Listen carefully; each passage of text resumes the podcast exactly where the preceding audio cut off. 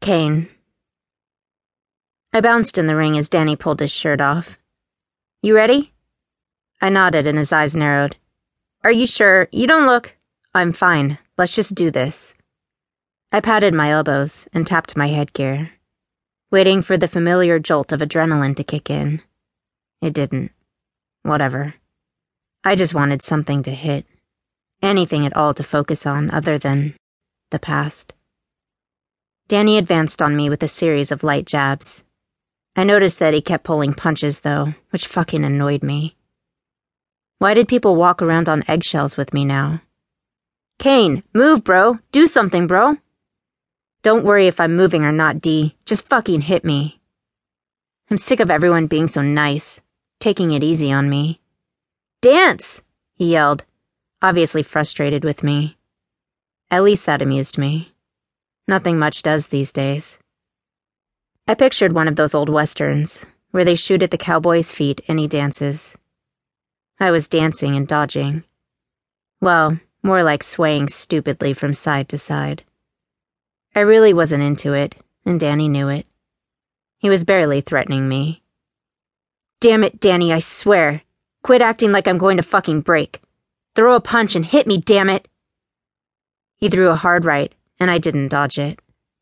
His glove caught me sharply against the temple, snapping me back with precision. The padded helmet tightened painfully, leaving me a bit dazed, an annoying buzz in my ears. Danny's eyes widened in panic, but I cut him off. Do not fucking ask me if I'm okay. Jackson. My head throbbed in a sharp ache, and my eyes felt like shit. I closed and reopened them painfully. I blinked twice, trying to clear the fog so that I could see where I am. I can feel a hard table underneath me, and the lights are so bright they cause a swell of dizziness and a piercing pain in my head. It's pounding to the rhythm of. Shit. The crowd. It's pounding to the rhythm of the stomping mob above in the main arena at Madison Square Garden. I tried to push myself up off the table, but my whole body screamed out in soreness. I pulled up my legs so I could use them to sit up, and a pain radiated from my knee all the way to my thigh. I groaned loudly, alerting the rest of the men in the room that I was conscious. I suddenly remembered the fight, and the thoughts washed over me in startling clarity.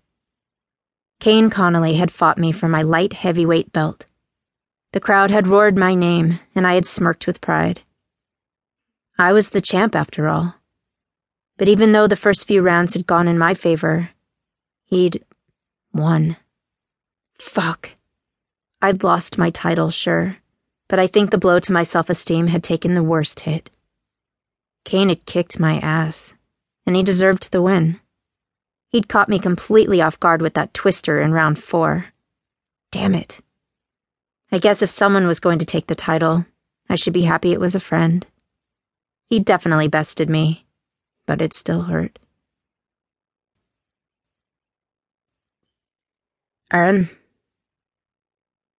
Okay, Aaron, let's swing the legs. I. I hate this one, I said like an insolent child. Santos rolled his eyes. Everyone does. Trust me, though. That core of yours is the foundation for all of this. If it's not solid, it'll throw off your entire chain. Which chain again? Santos gave me a look.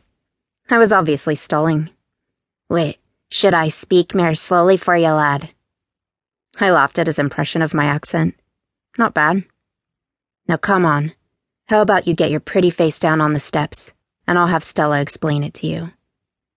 I grinned and stepped into place as Stella watched from nearby.